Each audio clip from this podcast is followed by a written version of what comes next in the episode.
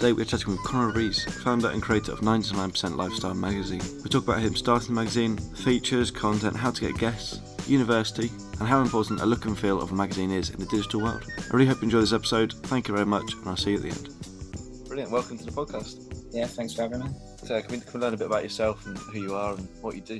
Yeah, so I am. Uh, my name is Connor Reese, and I'm the creator of 99% Lifestyle magazine, which is an independently published magazine that I do from in, from Birmingham. But the the people and the content inside the magazine covers creators and entrepreneurs from all over the place, really. So it could be like bloggers in South Africa, it could be you know Aaron Draplin from Portland in the US, or it could be you know people in my home city of Birmingham so all the all the brands like the magazine website it's all just done by myself and it's about a year and a half old now which originally started as like a university type project and has slowly developed into a fully fledged business um, as as time's gone on really.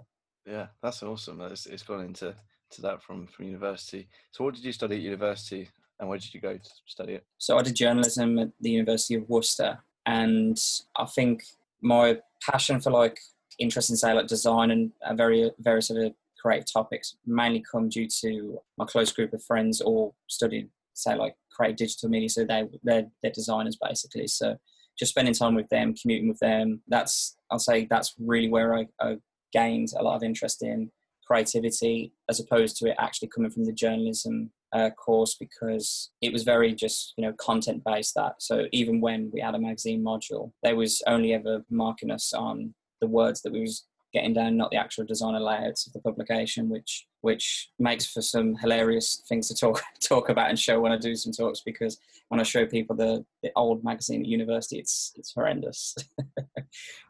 I was going to come on to this later on about the design layout, um, but how how important is it to have a good looking magazine? It, it depends on the type of magazine you want to make, but for me and the type of magazine I'm creating, I think it's extremely important because this isn't like a typical like glossy mag that you would find um, a supermarket that is you know like your GQ stuff like that where it's very much you'll read it and there's a good chance it's probably going to get discarded afterwards. It's going to or stay in you know storage somewhere. Whereas this there's a lot of attention in say this independent magazine sector of making a beautiful product that's going to find its you know self on someone's coffee table or bookshelf. So it's very much trying to create a beautiful product not just on the cover and what you first see you know the spine but also on the layouts as well because the people who are getting these magazines normally have got an interest in beautifully designed products and the attention to detail has to be you know throughout the publication. And also from from myself as well I, I suffer from like trying to make everything perfect as possible where I'll wait and wait and wait until it's just as perfect as it can be before releasing it perhaps a bit too late than what it should but I'm guessing you you probably have the same with the work that you do is just finding hard to class it as being finished. yeah, I mean, you yeah, you want to make it as good as possible, but then you got the, the deadlines of time, and it, it's a hard juggling act because obviously, if you've got a client briefing, you, you're going to try and make it as good as, as possible in the amount of time you're given, because the amount of money you get also depends on how much time you spend on it. So I don't think you can be, especially in design, sometimes I don't think you can be too, too precious with the time that you're mm. given. Um, but I suppose with I mean, I, I, did a bit of editorial like layouts and stuff, and it sort of has to be perfect. Otherwise, the, you read it slightly wrong or it looks bad or like with mm. Widows and, and uh, yeah, I don't I don't like editorial design to be honest. Uh, I think it takes a long time. It's not my yeah. personal thing.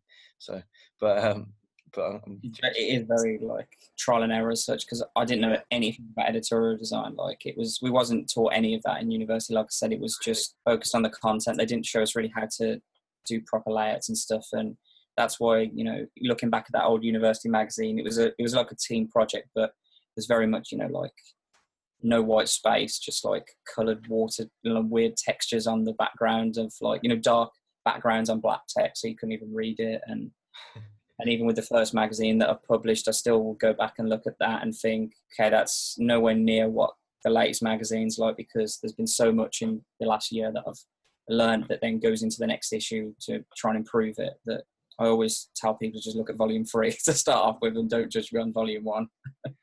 well, I think volume one's amazing for the first magazine and everything. It's it's a really sharp like looking magazine. I mean, they all are, they've got this consistent like minimal feel, and they're really well well laid, well laid out. All the beautiful photography. Um, obviously, that's something you take care of, and the, the feel and the look of the of the magazine.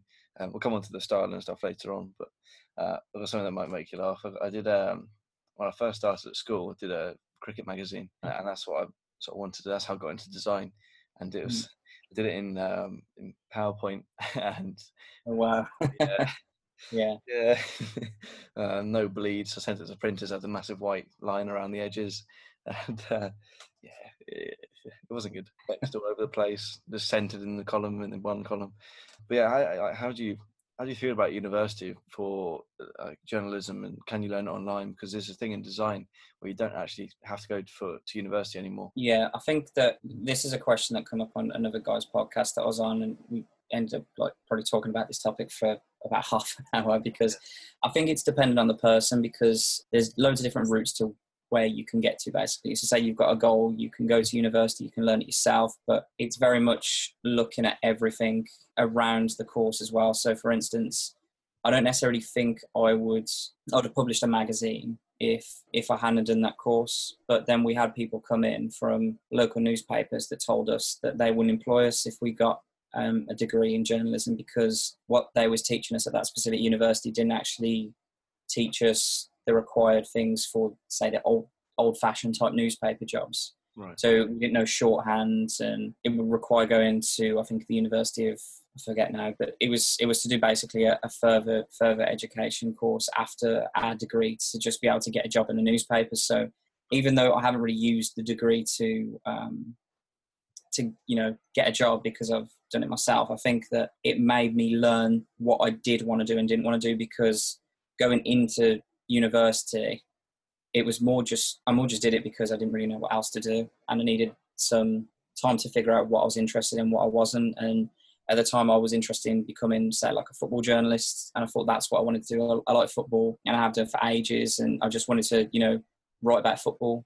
And there was a sports module in the second year of, of this course, so that's what I was that's what I was aiming for, and I was just doing, you know, football match reports on the side of university, and funny enough, when it actually came to that module, it was perhaps one of my least favourite of the entire course because I've, i learned that it perhaps wasn't really for me. And nowadays, it's extremely tough just to write about football unless you go into, you know, say a, specialist football magazine or, or, something like that. You you very much need to know a lot of different sports. You can't just really be a, football writer for like you know the BBC or Sky Sky Sports. Right. It's very tough to just do that. So you need to sort of be like, you know, an expert in like rugby, cricket, and various other different sports. So I think had I not gone to university, this magazine wouldn't be here and I don't really know what else I'd be doing. So for me, it was worth it. But for someone else who has already got a set clear goal of where they want to get to, it's not necessarily essential unless the person, the employer is adamant that they need a degree in, in something. But, you know, if you just want to become a freelance writer, then I'm pretty sure that you could just go about doing that yourself, just by building up a portfolio and networking, making connections, meeting the right people who can open doors for you. Yeah, that's that's interesting that you, you didn't like didn't really enjoy the football side of it. Because side note, uh, where do you think England will finish in the World Cup? Mm. Well, I've been adamant that I'm not going to believe we're going to win it, but you can't help but you can't help but that thought creep into the back of your mind because I think you just got to take it one game at a time, and I don't want to let my thoughts get ahead of myself because by the time they're covering this, people will be listening thinking, "Oh yeah, they lost to Sweden," like, and they're talking about it. So I, I don't know. I think we just need to take it game at a time and not be too arrogant because Sweden have, you know, they've beaten a lot of teams to get where they are, and they're going to probably play a really defensive style of play. So it's it's going to be a tough game, but I'm hoping we can get to the semis at least. They're a solid team. It's hard because I speak to so many people and they're uh, really believing now, and it's starting to make me believe. And uh, yeah. yeah, you just you just get that feeling. I think it's because that we suddenly won a penalty shootout and we feel we're invincible now. Um, um, that's what a lot of people seem to be thinking. You can imagine if we won the World Cup, what it would do to the country. There'll be like it would just go to pot for a few weeks and no, no one will be doing anything. everyone will be drunk for it for a week. Like no work, nothing flags everywhere, face painted everywhere. Um, let's get back to the uh, creative side of it. So, why is it called 99% Lifestyle? So, the name's not really a secret or anything. It's um, Oh, I've listed it on my website because it's a question I get asked all along, and I'm terrible with names. Like I'm normally dreadful at coming up with names for like you know the podcasts I've done, like old blogs I've done, stuff like that. But I sat down with one of my friends who's um, who's one of the designers that's helped me out a lot with the magazine, and was just brainstorming names, and um, he suggested what about 99% lifestyle, and we bounced a few after bouncing a few ideas, and it, it hit like a lot of the check boxes because it um, it, it creates like this sort of mystery where people want to pick it up to just think why is it only 99% lifestyle? And then they'll try and pick it up to discover what the other 1% is so it's already in their hand then.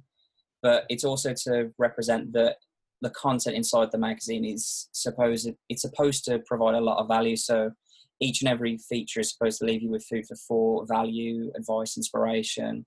And you know you um, you know you could be a designer and you could read an interview with a chef and you would still get something from it. So it's supposedly that you're taking something away from it. So it's it's very much like we can provide you with all this content, but it's never going to really affect you unless you take something from it. So it's kind of meant to represent that. So it's got like a bit of a double meaning to it. Fantastic, yeah. So what uh, what actually made you start the the, the magazine? Um, well, after realizing I didn't want to become a football writer, I was a bit lost in what I wanted to do. So at, at the time, I was doing a football and movie podcast, and those were the two areas of interest for me. Um, and I thought about writing, you know, film related stuff, or if I did want to do football related stuff, then I thought it would have to be more the magazine side of things. Mm. So a real specialist, um, you know, business specializing in a specific topic. So someone like Empire or your 442, something like that. Yeah. And um, there was a magazine module in the second year, just after the sports module. So the sports module was first semester, second year, and the magazine module was in the, the second semester and that involved you making a magazine as part of a group and it was absolutely horrendous it was a disaster we still got good grades just because the, the editorial was all right um, but the design of it is it, it was really bad. But um, there was a third module um, no sorry there was a, another magazine module in the third year which was it was basically the same but just instead of it being a group project it was more of a solo project. And that's when I came up with the idea for 99% lifestyle, just going on my interests with um, that I've built up just from talking to friends about like the creative community. I was always interested in photography, so it was a good opportunity to reach out to photographers, designers, and I guess it kind of was a way that I could selfishly also learn myself. It was a bit what you said earlier, but all I was thinking throughout that that the magazine is kind of like it is just a curation as well of me speaking to other people and then putting their valuable advice, um, tips, information onto the paper. So it, it's very similar with what you're doing with the podcast, I guess, but just in a different medium. Yeah. Um, so yeah, I started that and at university, and instead of just sticking to the brief, which is just do a few spreads, I thought that after hearing that this guy from the newspaper said we're all unemployable, I didn't want to go into further education. So I thought, okay, I'm just going to make a full blown magazine here and use this as like a portfolio piece that I could show to magazines and see whether I can take like a fast fast track into it. And and instead, I ended up winning a award at the Midlands Media Student Awards, and I ended up winning Best Student of, of the Year for the entire Midlands in in like I think it it was. I'm not too sure if it was just journalism students or whether it was a mixture of other different topics. I'm not too sure, but the guy who the guy who judged that award was Peter Lowe, who's the editor of Sky News, and hearing his like feedback on the magazine, it kind of made me realise that you know there's someone out there that actually likes what I've done from his position. So maybe there might be other people. So I decided to try and go about creating the magazine myself. And initially, I went onto Kickstarter to kickstart it, but I went in there blind, not knowing nothing, thinking that you know I'm just going to make a project page, make a campaign, and then everyone's going to flood to it. You know, back the magazine, it'll be funded. And as you can imagine, no one showed up other than friends and family. It failed miserably, and the whole project was sort of dead and buried for a few months. And then I sort of kind of had a bit of a second win for the magazine. Instead of you know still pursuing this job, I went through the Prince's Trust then to get the initial funding, and that's how I initially launched Volume One of 99% lifestyle, which was in was in November 2015, I think. I think it was it or 20, no 2016. So what does the um, Prince's Trust do actually? Because I've heard a lot about them, and they give out some money to people. What, what, how do you, how do you apply and what? So there's a lot of. I think there are a few different options with the Prince's Trust, but the one I went for was called the Enterprise Program, and you can apply to get up to a four thousand pound loan, which is I think it, it's a low interest loan basically, then and it, sets you up for to repay it monthly in monthly instalments over three years. And with that, they give you a business mentor that will help you out. Um, they're normally especially good at looking, you know, like the back end of the business. So, you know, doing your tax returns and all things like that. And there's there's a lot of help they can give you and access to different resources. They do like workshops and courses that you can attend as well. And once you've gone through their initial course to get um, to apply for to apply for the loan after doing so like you know business plan and a weeks long taster course of you know stuff like marketing, sales, um, you know setting up a website, just stuff like that. Then you'll go in through like a pitch in front of a few people to basically explain your business idea. They'll look through your business plan, voice any concerns, and then they'll say whether or not you're going to get the loan um, to, to go with them. I'm not too sure if it's the, still the same format than what it was two years ago, but it's it's a great opportunity for people to get started when you know the only thing that's stopping you is a little bit of you know income in the bank really to kickstart mm. what you're after really. Yeah, that's awesome. That's a really it's really cool way of doing it. We talked a little about it, about it a little bit um, about the how look and the feel of the magazine. I suppose for creative stuff and creative people, if you're aiming it at that that sort of target audience, mm-hmm. it's absolutely massive part of the magazine. How did you come up with with the look and feel of it, and how did you know that you wanted to design it like that? The first magazines I ever bought of this type of, you know, the indie magazine bracket, where they're a bit more like books than you know the glossy ones, um, were Cereal Magazine and Kinfolk. I don't know if you've heard of them before, but a lot of them, their their main style is quite a minimalist approach. A lot of white space, a lot of attention to detail on, you know, good photography, and I'd also got a lot of photography books as well, where it was a lot of landscape images, you utilizing white space again when needed. And because I'm not a designer myself, I couldn't really do too much in terms of fancy, you know, graphic design layouts. And when it first started, I couldn't hire an illustrator because, again, all the money went onto the first print run. So I was quite limited with what I could do with the first issue. And um, it was then a case of sitting down with some of my friends who are graphic designers and getting them to tweak and fine tune certain areas and um, just explained to me different things about editorial design and that's how really how the first issue was approached with. It was very much taking inspiration from those two minimalist titles and also the lack of ability i had. But then i really discovered that you know you can still make you know beautiful like editorial design layouts with still this minimalist approach when as opposed to you know using all like fancy layouts and graphics and stuff where you can still keep it quite clean and i'm not so sure if that's making much sense but it's it's more of like an evolution. So as the next issue i'm sent up for volume four i'm talking to a designer which um, is going to help me out with the editorial layouts and stuff as well. So Brilliant. it's going to be like f- gradual like fine tuning so hopefully people when they see the three issues and yeah. the fourth will be out hopefully around November time they'll see that there's a bit of evolution that's gone on with still like this minimalist style. So yeah, it's be cool to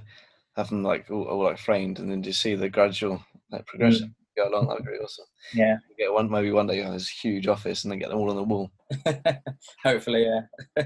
so I mean, the photography in it is amazing as well. Like you, you get people to submit photos or use the people you interview's photos. Yeah, so the magazine is it's all just done by myself. So I don't currently have any freelance working for me other than in volume two I got um, two illustrations off uh, an illustrator in Birmingham and for the latest issue, volume three, I worked with another illustrator to do three illustrations, um, and he's based in London. But apart from that, all the you know the content, photog- like it's all either done by myself and in terms of the photography side of things it's a mixture of photos I took myself or the interviewee supplying the, the photos or using um, copyright free images. So it's very much a case of trying to make the publication look as beautiful as possible with limited resources because again i'll say out of all the creative um, areas i say photography is the one i've been trying to get into the most um, more particularly like the landscape side of things. So i do take a lot of time to,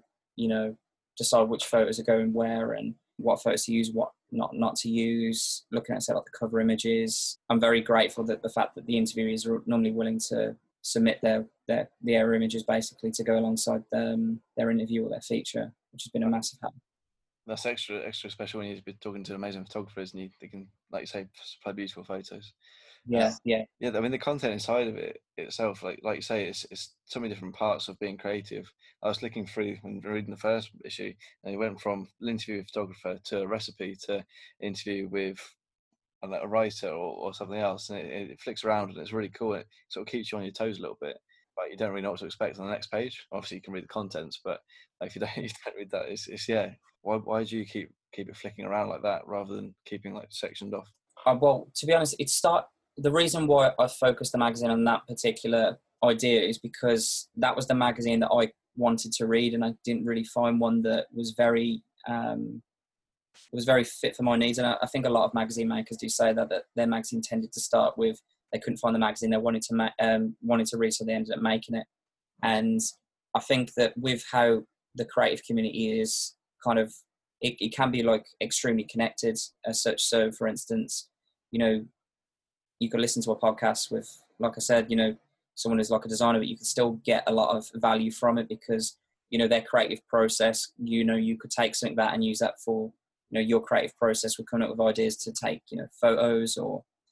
Um, I think creativity is linked with a lot of different things, and there's it, it's supposedly like linking everything together because you know I get asked, you know, told all the time, you know, I'm not creative, I don't write, I don't draw, but everyone is creative in their in their own way as such. And it was one of the articles um, with a poet in volume two, and she talked about how being creative could just be simply what we're doing here, just having a conversation. You know, you've you've sat down and prepared questions to try and get the most value out of out of this interview, and that's creative in its own way. And talking about something you're passionate about is is creative. So um, I think it, it's kind of good to try and have like this mixture where it can sort of, like you said, keep you on your toes. I guess so. It's you know you're drawing inspiration from different people's backgrounds and um, their occupations, I guess, as well.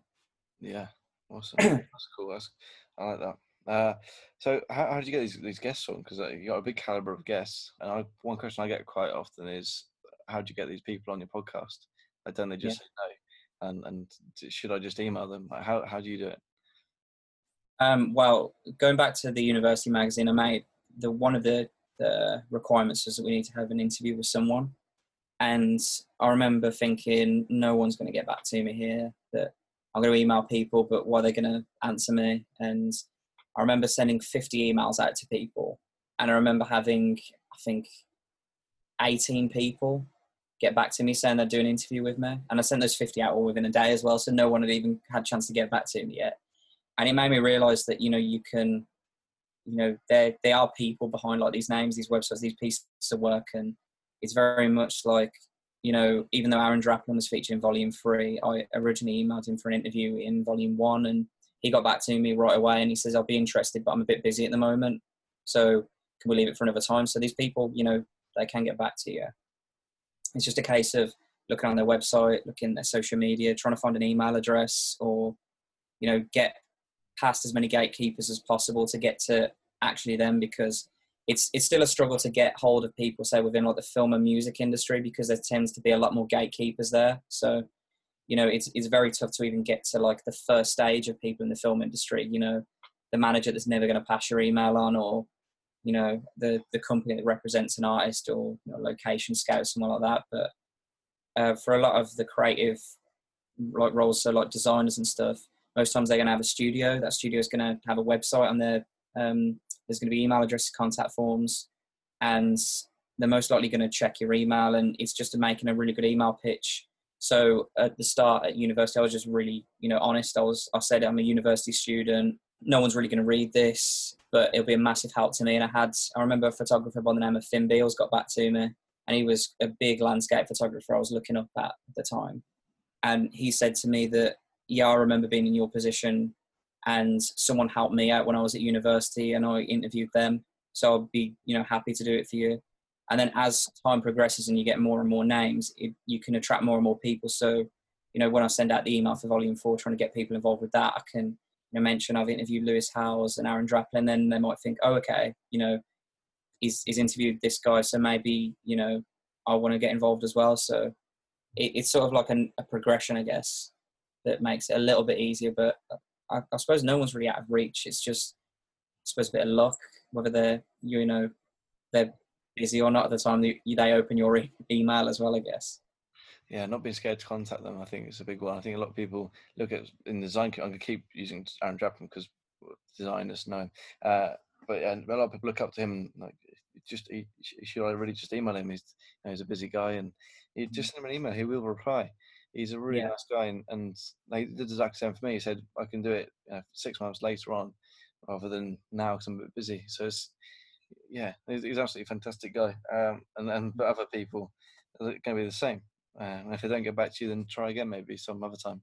yeah, that's the thing. You've got nothing to lose. I, I have like a spreadsheet of people I want to interview. It's probably about 150 people long, and Ah. you know the people. Some there's some people that are still on there that I email for volume for like the Uni magazine, volume one, volume two, and I'm hoping still that I'm going to be able to attract them. So you've got really nothing to lose. You know, if if eventually you know they're getting going to get too annoyed from you, they'll probably reply to you, and it'll probably be a lot easier for them to just accept um, accept your request, or they're, going to think this guy's going to keep emailing me unless I unless I just say say yes.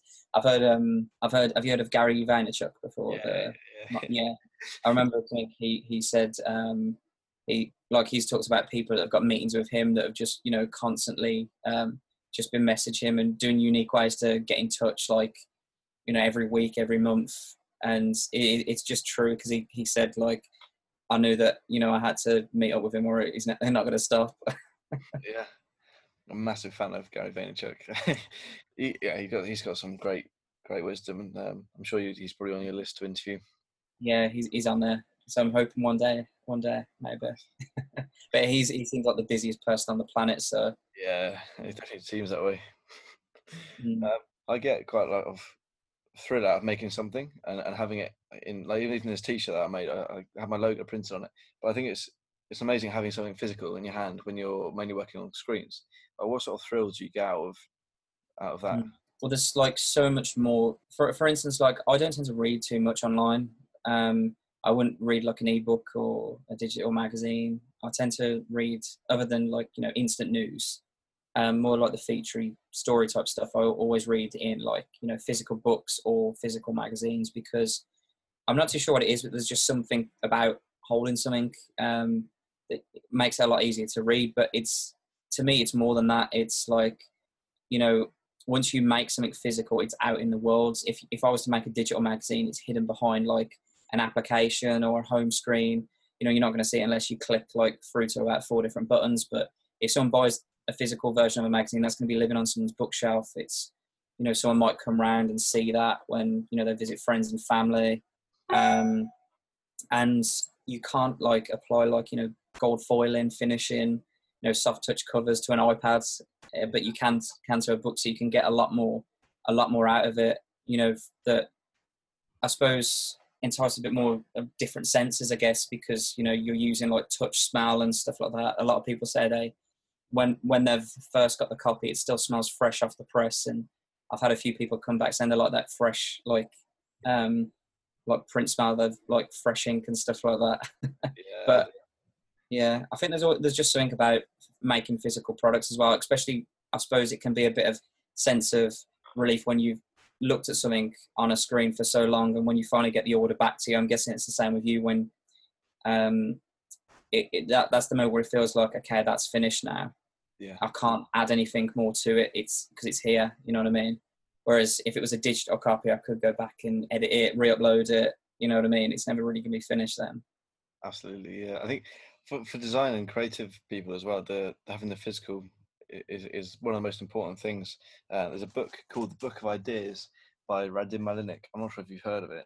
Guy Mm. gold foiled and, and abs- like just smells like just it's such a bizarre smell that I've never ever smelled with another book, and it, and it just reminds me that smell every single time of the book. I think that's really unique.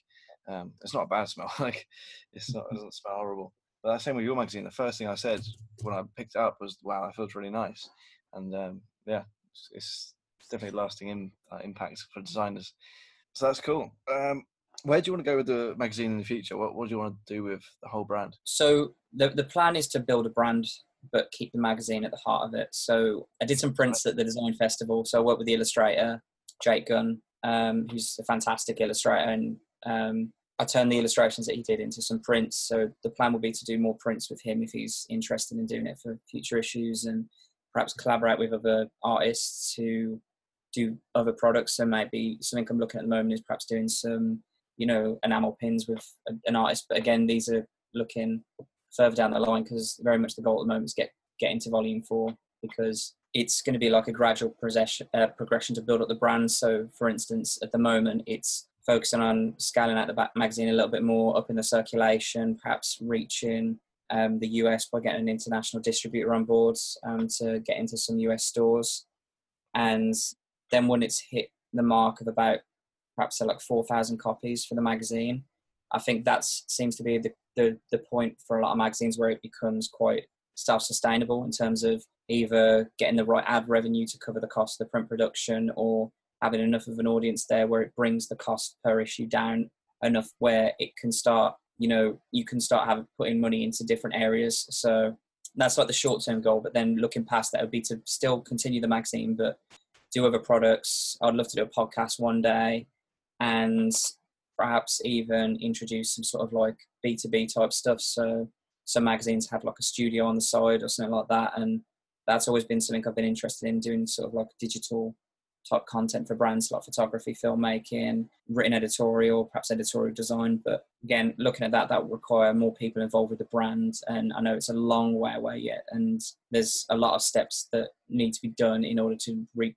reach like the short term goal and to make sure that short term goal isn't going to take too long as well. Because 10 years down the line, if it's still only on a thousand um, a thousand copies print run, it's not going to be self-sustainable, and it probably wouldn't have survived that long in order to get that. So I, I very much know it's there's there's like a checklist of things that need to be done to sort of reach that goal. Yeah, I, th- I think with with magazines, I mean, I'm not sure if you if you agree, but I think the things these days you can't just have. In my opinion, I don't think you can just have one thing. I think it needs to have, like you say, all the things around it to to help elevate that one thing, if that makes sense. I like the mm. podcast. That's what I'm. That's what I'm sort of trying to do with this. Like you got all the different channels, all the social things, and little bits of stuff here and there, and then you've got the big design thing in the middle. Um, mm. I think that's yeah, that's how you, how you, build a brand. I hope. Yeah, yeah it's, it's, like digital. It's like content and digital marketing type thing. Really, it's there's there's a big audience on digital. So even though I'm very much about making physical products, attracting people with like content marketing and things like that on so like social media marketing it's a way to get people back to the website and perhaps reach a different audience that don't actually want to um, buy a physical product. So that's that's the reason why i started the weekly newsletter. I wanted to produce some sort of digital series where i could get people like sort of build a community. And it doesn't really matter if you know you subscribe to the newsletter and you're not ever going to buy a magazine. It's very much like trying to build a community around the brand as such. And um, it also keeps you on your toes by giving you a deadline each week to try and to try and get a piece of content out as well. And it, it's it's also trying to publish content in different areas. So something that Gary Vaynerchuk said is like you need to produce different content on different platforms because there's no point someone following on Facebook, Instagram, Twitter if you're just going to publish the same piece of content to every platform. So I think it's important as well for revenue streams of magazines as well because there's very few magazines that survive just solely off print sales. Um, I think there's a statistic where it's I think 70% of independent magazines that um, are out nowadays. They tend to have alternate revenue streams into the business, and it's also being smart on a business point of view as well because you know a lot of people say they want to make a magazine, but a lot of people don't realize that there isn't really much money in it, and if you're starting, you know, to make money, there's a whole lot of easier ways to make money than start a print magazine, and you have to do it with with a passion and a goal because you'll run out of steam really if, if you're chasing like a financial goal very very very quickly as well. Yeah that's why that's one lesson that you can learn if, if you're not in it for uh if you're in it for financial reasons. Yeah it's good. Okay the last three questions i ask everyone giving what was the best bit of advice you can give to someone starting a magazine? I would say that it's network as much as possible because I went into it being um, being blind as such. And I wouldn't necessarily change anything I've done because it's got me to where I've got today. But for instance, I started without like a subscription service set up. I didn't have a distributor to start off with um, who could get the magazine to a lot of different stores. And I was kind of learning the hard way. But what I found as I've gone along, making various connections with different people, reading a lot more, like there's some fantastic books about making a magazine, building your network as such is the quickest way to open a lot of doors and fast track you in certain areas and the quickest way to learn as well. So you've got to understand that you're not just making a magazine, you're not just going to be stuck on a screen um, just designing the thing because once all that stock arrives, then you suddenly need to become a salesman. You need to become a marketer. You need to know, you know, the out of business. So reading business books, watching business pod, like video podcasts, listening to podcasts, and then building your network is going to be um, a great way to to to get into the industry because it would also give you a good idea before starting out of what's in store as well. Because some people might not be, you know, cut out to wanting to, you know, phone up retailers and send sales emails to people. They might just want to, you know, design a magazine, and if that's just the case, and you just want to do that, then you know you could partner with people, do it as a team, or you could go and work for another magazine and just do that job if you don't want to do that aspects rather than spending a lot of money and finding out the hardware. Yeah. And just what I've previously said as well, don't chase it for financial reasons. You've got to do it for the reasons that you want to do, which, like me, to start off with, was to try and learn as much as possible and to actually create a physical product. And I guess that was probably the first thing I've actually ever made, like physical, was because I wasn't good at drawing, I wasn't you know, into art as, as a kid or growing up. So I hope that answers the question. Yeah, it does. Yeah. Fantastic. There's two great bits of advice. So what was your best purchase under hundred pounds? I'm trying to think. Um, oh, it's a tough question. Yeah, yes, people. It could be it could be anything like literally anything. I remember reading this question because I don't know if you've because a lot of the questions I ask as well. Someone asked, turned the question on me, and I and I thought I've never actually thought about it before, as weird as it sounds, because I remember reading this question in I think Tim Ferriss's book, and he, he did like a load of. This is where I got that from. yeah, and I, I, never thought about it like what what is actually mine, but um, okay. One one of the best things I've got is um is I got a subscription to Blinkist, which is a German-based reading application, and it basically sums up non-fiction books in up to about like between 10 and 15 minute reads but the app's all really beautifully designed it it puts it into an audio format and it doesn't it doesn't see itself as a replacement for reading. It seems it is like a supplement. So I very much read a book and still gone onto their service and listened to the same book again to get more of um, a concise, like yeah, understanding of the book. And it also has been a great way to cut down on the reading list of books I'm never going to read. So the you know I've got loads and loads of books listed that I'm never going to find the time to read because I'm I, I take ages to read books and it's I've, I think since Christmas, which I've had it I've managed to read, I think, about 47 books on there. And the amount I've, I've learned from it has been insane. And they, they actually do have a service where you don't actually have to pay um, to read one of their books. So they'll, they'll um, I'm not too sure where it is on their website, but they give you a free book a day about a random topic. And just to test it out, I did that for a few weeks.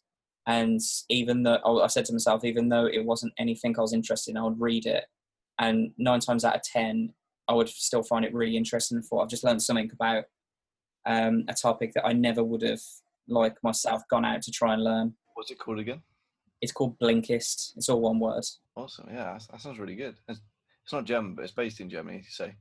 It's based in Germany, but they've got um, it's, it's available in, in the UK. I'm doing a feature with with their team for the oh, upcoming volume four about branding. Um, so they're, they're, they're a really good they're a really good team, and been very helpful. They, I think they sat down about an hour and a half and did an interview with me. So fantastic. Uh, finally, the last question is: uh, how, first of all, how do you want the magazine to be remembered, and then how do you want to be remembered?